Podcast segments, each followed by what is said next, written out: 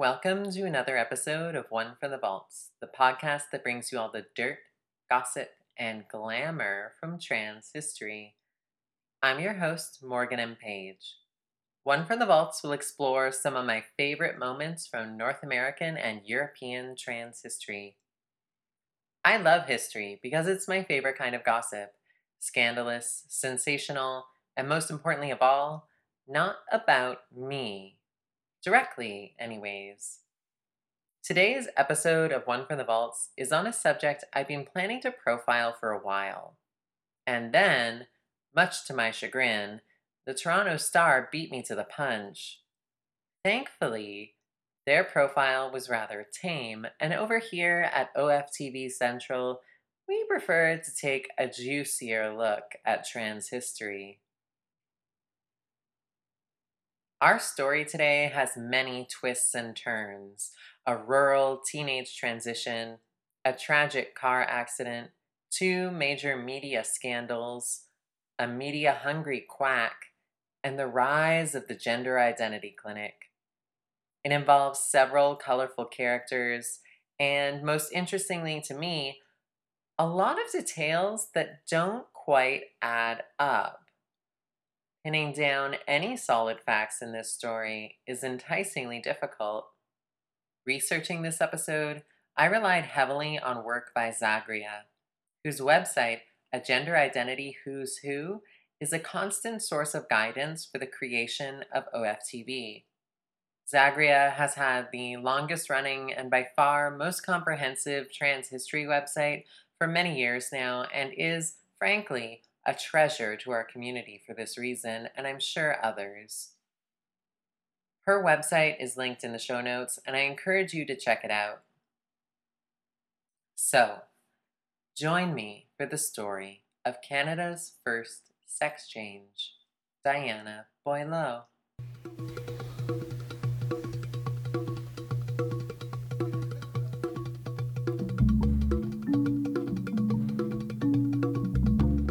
Diana Boileau was born sometime in the early 1930s.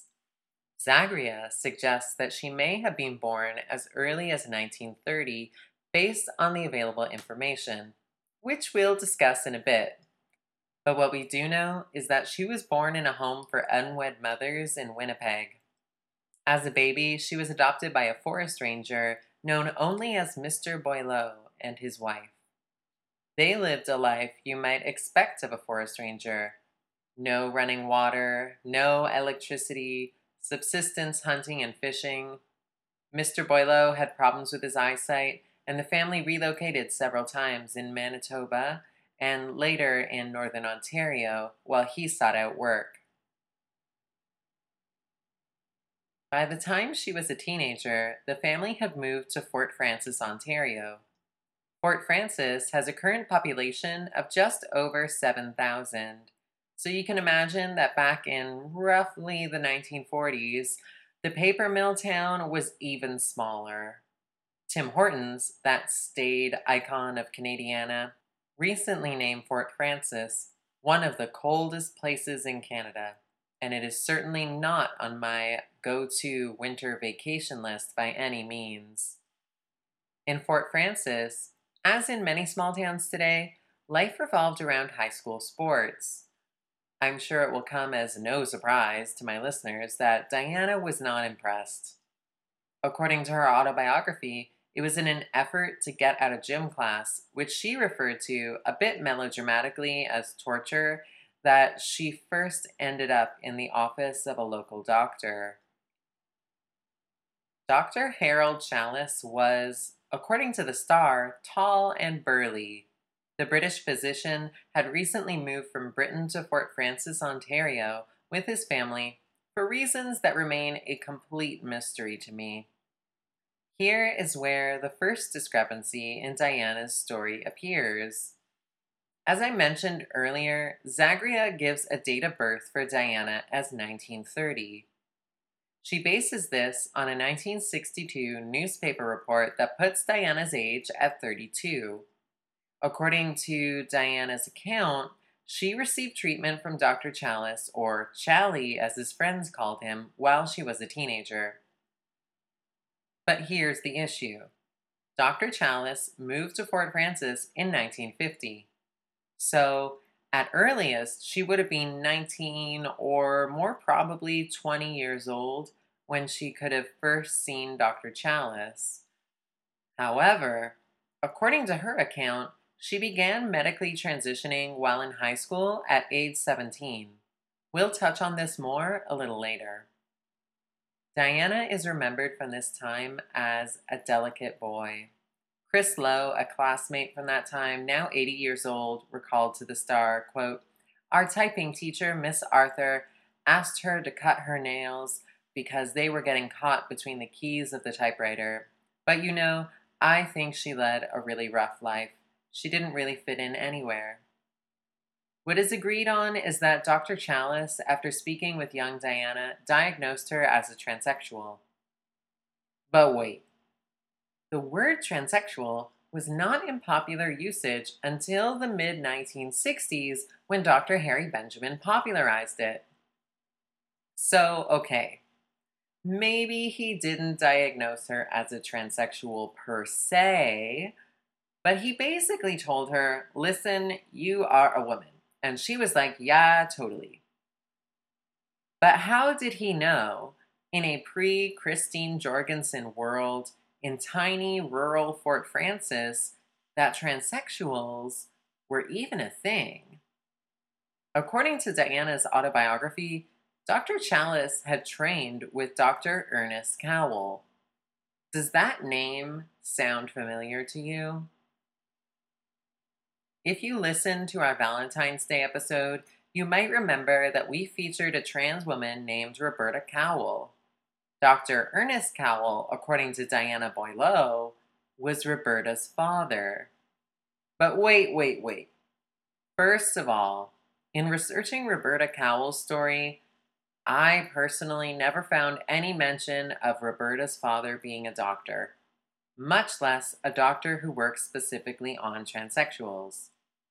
The surgeon who worked with Roberta was a Dr. Harold Gillies, not a Dr. Ernest Cowell. Also, Roberta first met with Michael Dillon in late 1949 or early 1950, and it would be a few years before she would manage to get on hormones and have surgery. Now remember, 1950 is the year Dr. Chalice moved to Fort Frances. While I'm willing to believe the possibility existed for Dr. Chalice to learn of Roberta's transition from Dr. Ernest Cowell via the post, let's say I'm skeptical about this as a probability. Either way, let's continue our story. She took up some work in the offices of Dr. Chalice and a local lawyer at this time. Eventually, Dr. Chalice decided that the best way for Diana to transition safely would be to move to a larger city. Winnipeg boasted a population that made it seem downright urban compared to tiny Fort Frances. So, according to Diana, she set out at age 17, or perhaps more like age 20 or even 21, to Winnipeg alone. Using her office experience, she applied for work as a secretary while she lived in a modest hotel. However, the police were called when she was found hanging out in the lobby and talking to people. This is another detail that I find interesting. Why would the police be called for her simply talking in the lobby? One route of speculation here is that she was perhaps suspected of doing sex work but obviously, this is impossible to corroborate. The Star suggests, based on her autobiography, that the police were called because she was so young 17. Although, again, the age here is quite contested, so this explanation doesn't necessarily make sense either. When the police arrived, she told them that she was trans, and they became very confused.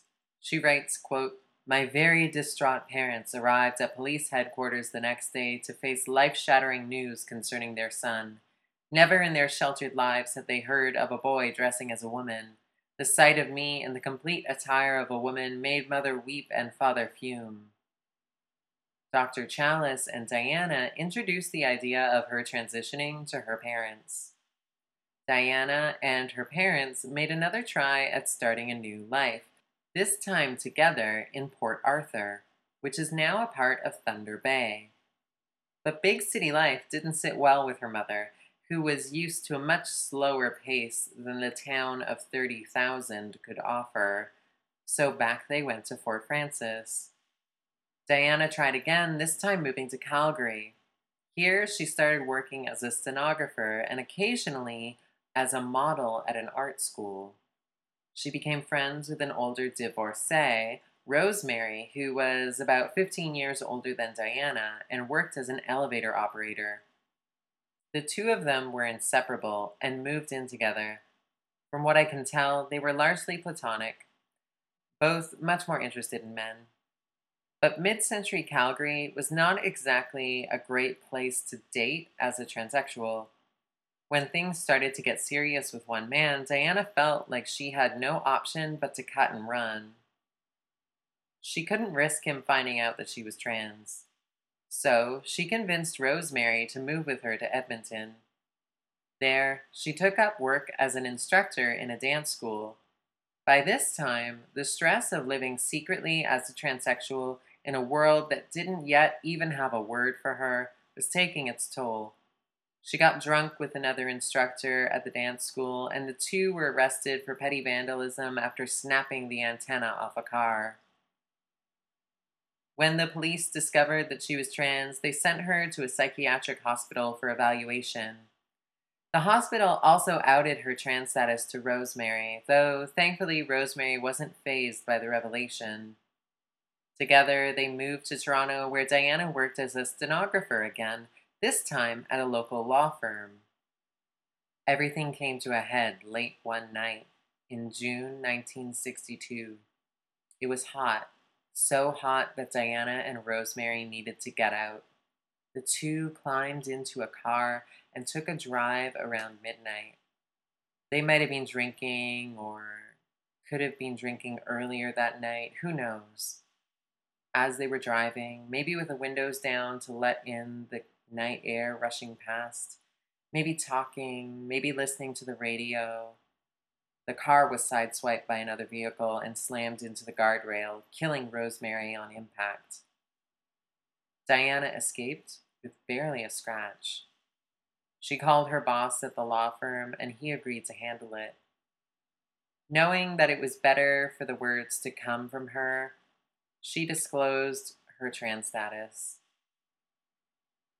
When she arrived for work on the third day after the accident, she was arrested and charged with criminal negligence causing death and dangerous driving. At first, she was placed in a women's prison, but the prison matron clocked her and they transferred her to a men's facility at the Don Jail, where she stayed for four days while her boss got together money for bail. Her case blew up. It was just over 10 years since Christine Jorgensen had caused a worldwide media sensation and transsexuals were still fodder for a hungry press. Woman driver, 32, found to be male, read the June 16, 1962 headline in the Globe and Mail. The trial was covered by eager journalists intent on squeezing out every detail for the public to see. Man dressed as woman, lawyer, magistrate, in conflict, read another Globe and Mail headline that July. With media pressure all around them for the highly public trial, Diana and her boss slash lawyer began to fight. They agreed that she should get another job. In other words, he fired her. But wait. In a 1972 interview with the CBC, Diana told another version of this story. She claimed that she had been working using a blonde wig at the time and because her photos in the paper had been with her natural red hair, her boss had not realized it was her on trial. In this version, her boss does not become her lawyer. He never finds out that she is a transsexual, and she does not lose her job during or after the trial. She says that her boss even asked, What do you make of all this? referring to the trial, and she demurred. It's certainly a funny anecdote, but is it really what happened? I'm not sure. Her trial was interesting. She was arraigned as both Diana Boileau and under her birth name. And she was tried separately for criminal negligence and dangerous driving. In September, she was acquitted of criminal negligence, and the headline ran Dressed as Woman, Man Acquitted, Sobs. And in February, after a four day trial and only 10 minutes of deliberation by the all male jury, she was found not guilty of dangerous driving. By then, perhaps, some of the glamour had worn off, as the headline read rather plainly All male jury acquits driver in June death.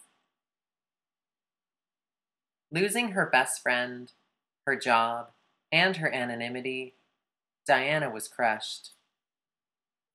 She began drinking to cope. She lost her job and used up all of her savings.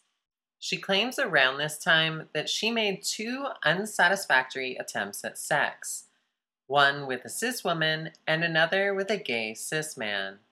Her purpose in sharing this information later appears to be to bolster her claims at legitimacy as a heterosexual woman.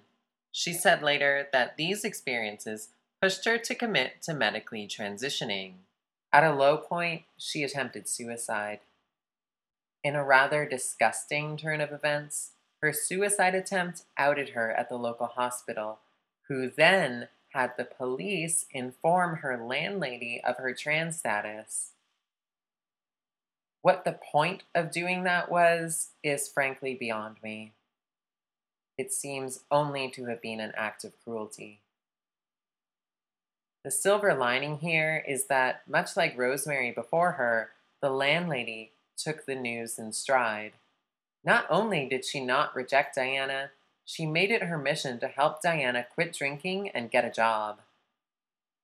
Following the trial, Diana met other transsexuals for the first time in her life. She took up a friendship with someone described as a, quote, very butch lesbian, but who might perhaps have been an early trans man. Zagria found a mention of this time in the autobiography of Australian transsexual Katherine Cummings, who in 1963 was living in Toronto.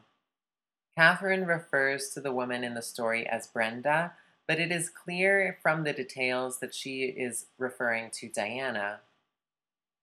Quote, Early in 1963, Ernie drew my attention to a news item about a traffic accident in which a car driver had been killed. The driver of the other car was charged with drink driving and manslaughter and turned out to be a man who had been living and working as a woman for a number of years. Since the woman, Brenda, seemed to be having a hard time with adverse publicity, loss of employment, and the chance of a jail sentence, we decided to offer what comfort we could. Ernie wrote to Brenda's lawyer and offered our friendly support, and Brenda responded gratefully. She and her apartment mate came to visit us, and it became apparent that we had made an error of judgment. Brenda was a striking redhead with high cheekbones and an unfortunate habit of drinking herself into an aggressive frenzy every time that we met. Her friend was a very butch lesbian who found me attractive when I was Katherine and laughed to scorn the idea that I would ever return to Australia and marry. Two or three encounters with Brenda and her friend were more than enough, and when Brenda was finally bound over not to drink and drive, we thankfully let the acquaintance drop. Not exactly the most flattering picture, but you can imagine that Given all Diana had been through, she was very rightfully a mess at the time. Cleaning up her act, Diana began spending more time with other trans people. She reached out to the Erickson Educational Foundation, who you may remember from episode 5 of this podcast. She read their leaflets perhaps the first popular information available for trans people on aspects of transitioning. Then, in 1968, maybe with the help of the EEF's handy list of sympathetic doctors, she phoned Dr. Leo Wolman. I'll have more to say about him in a little bit, but at this point, what you need to know is that he helps Diana get on hormones through a local doctor. Around this time, she also began electrolysis for the first time. The following year, Diana and a trans friend named Bambi drive down to Yonkers, New York, where they paid a shady doctor to give them orchiectomies. In Canada at the time, as discussed in our Valentine's Day episode, mayhem law was still part of common law. Mayhem law forbid doctors in Canada and the UK from performing, quote, unnecessary surgeries that could remove a man from potentially being a soldier. In this case, an orchiectomy. Now, in theory, I think mayhem law still applied in the US at that time as well, but apparently they'd found a sympathetic surgeon to help them out. The four day recovery was difficult, and they had to keep the maids out of the hotel room, which Diana describes somewhat crassly as looking, quote, more like a case of an illegal, unsuccessful abortion than a castration. The Star writes When they returned, Canadian Customs asked, Had they brought anything back? Diana whispered to her friend, No, but let's tell him we left our balls floating in the Hudson River. In August 1969, Diana went to the gynecological department of Toronto General Hospital, hoping to find someone willing to perform a vaginoplasty on her. Now that she had been irreparably maimed in the eyes of mayhem law, there was no longer any legal impediment to her obtaining further sex change surgery. They referred her to a Dr. Betty Steiner at the Clark Institute the Clark, named after Canada's foremost eugenicist, had recently begun talks to open a gender identity clinic. In the style of those recently funded through Reed Erickson's EEF in the United States. The Clark is now known as the Center for Addiction and Mental Health, or CAMH. And you may have seen them in the news recently as, after many years, trans activists have finally dealt a death blow to their horrific reparative therapy practices with trans youth under the hands of all around villain Dr. Kenneth Zucker. But at the time, Dr. Steiner was mostly looking open mindedly to educate herself about the emerging trans population. She later wrote, I wanted to do some clinical research, and as I knew nothing about transsexualism, it seemed an interesting field to explore. Diana was the perfect patient zero for the brand new gender identity clinic.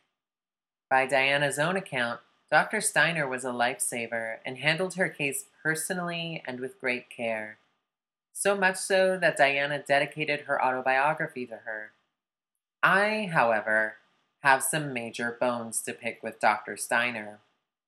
In the 1980s, she would be responsible for instituting the first trans prison policies in Canada, policies that froze trans people in their transitions at their point of entry into the prison system, and which called for housing trans people based on their genitalia rather than on their lived gender identity. The policy allowed only for the use of hormones and not for access to surgery. In a future episode, we'll cover the stories of two trans women who fought through the courts to receive surgery while incarcerated. She also said things to the press later, like this gloriously awful quote we have to weed out the emotionally unstable and intellectually subnormal and spot the ones who are serious because there is no going back after. Of 600 patients who came to the gender identity clinic by 1982, she bragged that only 75 had been approved. But back to Diana. Her treatment at the Clark's Gender Identity Clinic involved two weeks as an inpatient, as well as social workers interviewing her parents. They attempted to use a penile plethysmograph on her and she left in disgust at the practice. For those who don't know, penile plethysmographs are devices connected to the genitals and used to measure the tumescence of the penis while the person is exposed to various kinds of pornographic images. In other words, it measures whether or not you get hard. They were originally referred to as the fruit machine, as they were invented to out gay men within the military and the RCMP. They were also used extensively with pedophiles and continue to be used with pedophiles. The Gender Identity Clinic would go on to use plethysmographs with many trans patients over the following decades, but Diana was having none of that. On April 20th, 1970, having jumped through every hoop the Gender Identity Clinic could dream up, Diana received surgery at Toronto General Hospital. In case you're interested, they used the Edgerton technique developed at Johns Hopkins. Zagria writes that Dr. Steiner gave Diana a kiss as she went under. For some reason, they kept Diana in hospital for three months following the surgery, and then in September held a press conference with her to announce their success. This is where Dr. Leo Wolman comes back in. He flew up for the press conference and made all kinds of quack claims, even saying that uterus transplants would be possible within 10 years, a claim he would repeat throughout his time hogging the transsexual medical spotlight from 1970 to 1980. As we now know, by 2016, we still do not have any successful uterus transplants in trans women. Diana remained in the press for the next couple of years, touted as Canada's first sex change. But was she? That same year, another surgery was performed at McGill University here in Montreal, where I happened to be a student, and a third at Dalhousie University in Halifax, Nova Scotia. The Star reports an even earlier surgery in Toronto in 1967. While she may not have been the first sex change, she was certainly the first Canadian transmedia sensation. While she was still in hospital recovering, Diana was approached by actress, journalist, and one time conservative politician Felicity Cochrane. According to Cochrane, she breezed by security at the hospital, pretending to be Diana's best friend after having read about her surgery in the paper. Felicity wanted to score an exclusive for Chatelaine, Canada's premier women's lifestyle magazine. According to Cochrane, the reason for the three month hospital stay was that the surgery had not been a total success, and several surgeries followed to fix the mistakes of doctors who had never before performed a vaginoplasty. As Cochrane began to interview Diana, the two realized that Diana's story was more than just an article, it was a book. Together they wrote, Behold, I am a woman they agreed to split the profits. The book was published in 1972, throwing Diana back into the spotlight for a third time. You can snag copies of it online for a small but hefty sum, and I even once found one in a dusty used bookshop in Toronto, carefully wrapped in plastic to protect the delicate pulp paperback. It's here that we find Diana's story told in full for the first time. And it's here too that discrepancies exist. Do the variously conflicting details owe to Diana or to Felicity massaging the story? We'll probably never know. The book claims that at the time of publication, 1972, Diana is in her late 20s. But as we already established, she may have been born as early as 1930 making her 42 years old at the time the book came out. She went on tour promoting the book after it was picked up by a New York publisher. The CBC, Canada's national broadcasting company, was looking to push boundaries in the early 1970s. Journalist Margot Lane was interested in bringing feminist topics to television audiences and filmed interviews for a show titled All About Women.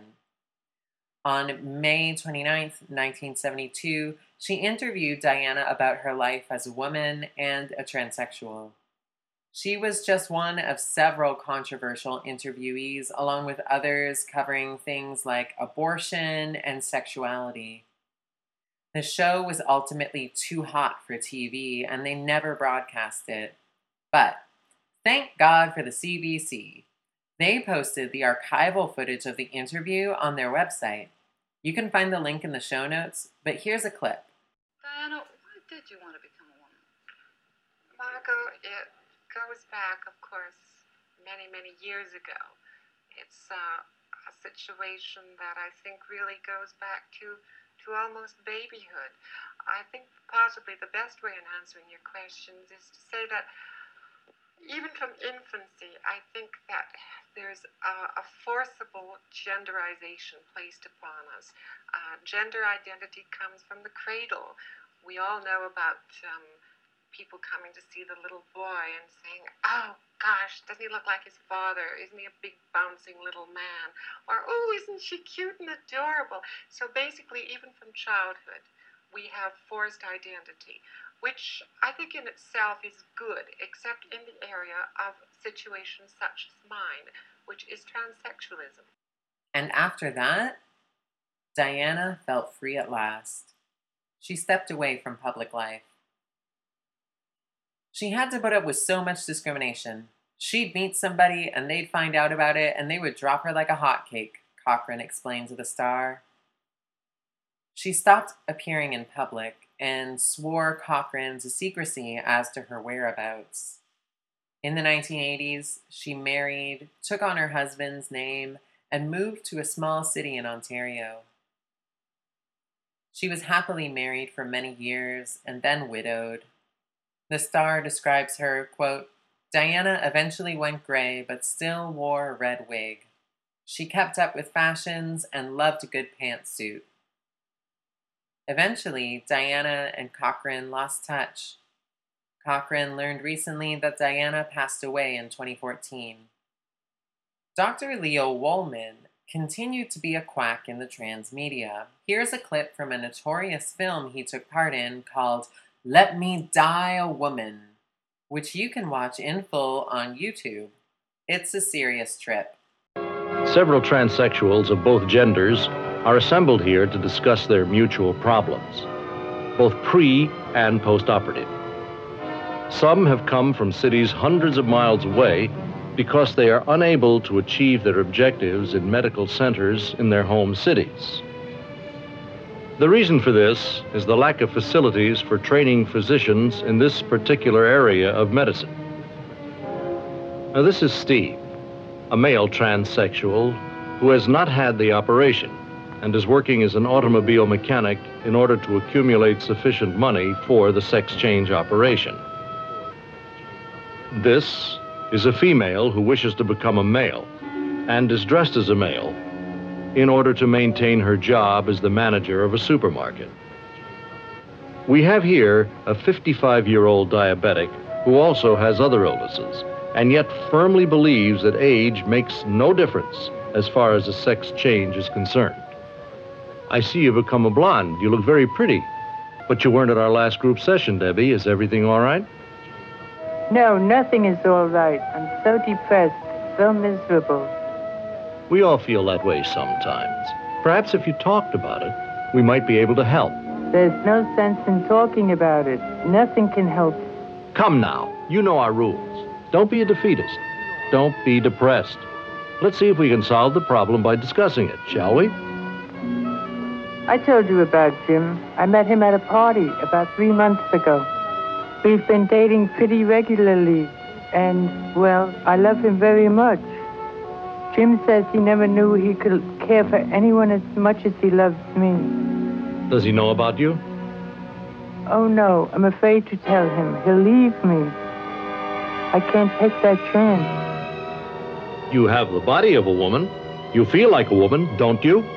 I always felt like a woman, even when I had a penis. Don't be a fool. Don't tell him. He'll never know the difference. There's always the chance that someone will tell him and he'll leave you because you weren't honest with him. I can understand your dilemma, but. You know, Rosalind is right. If Jim cares for you as much as you say he does, he wouldn't leave you. If he finds out from someone else, he'll feel that he cannot trust you, that you had not been honest with him. Then he no doubt would leave you. Then, too, if you keep your secret, you'll always be worried. If he frowns at you, or is angry and irritated, you'll think he knows. You'll be constantly on edge, and this can only lead to unhappiness. Please come to our next group session. No matter what you decide to do, we all want to know about it. What are we to make of all the discrepancies in Diana's story? As I researched her life, I came to wonder how much of her early story was based on fact. The details don't add up for her accessing medical treatment through Dr. Chalice, and one wonders why the details about Dr. Cowell were added.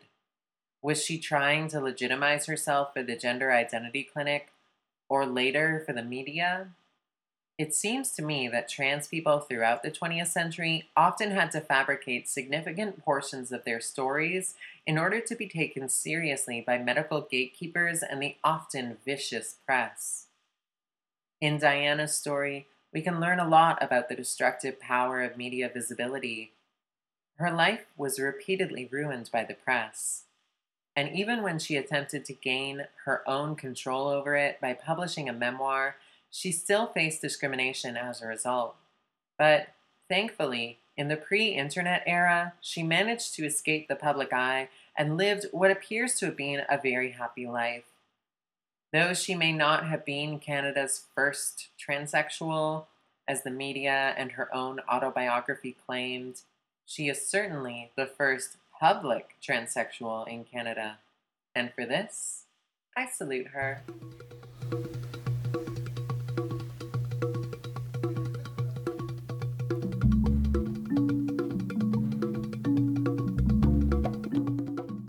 You for listening to this episode of One from the Vaults, the podcast that brings you all the dirt, gossip, and glamour from trans history.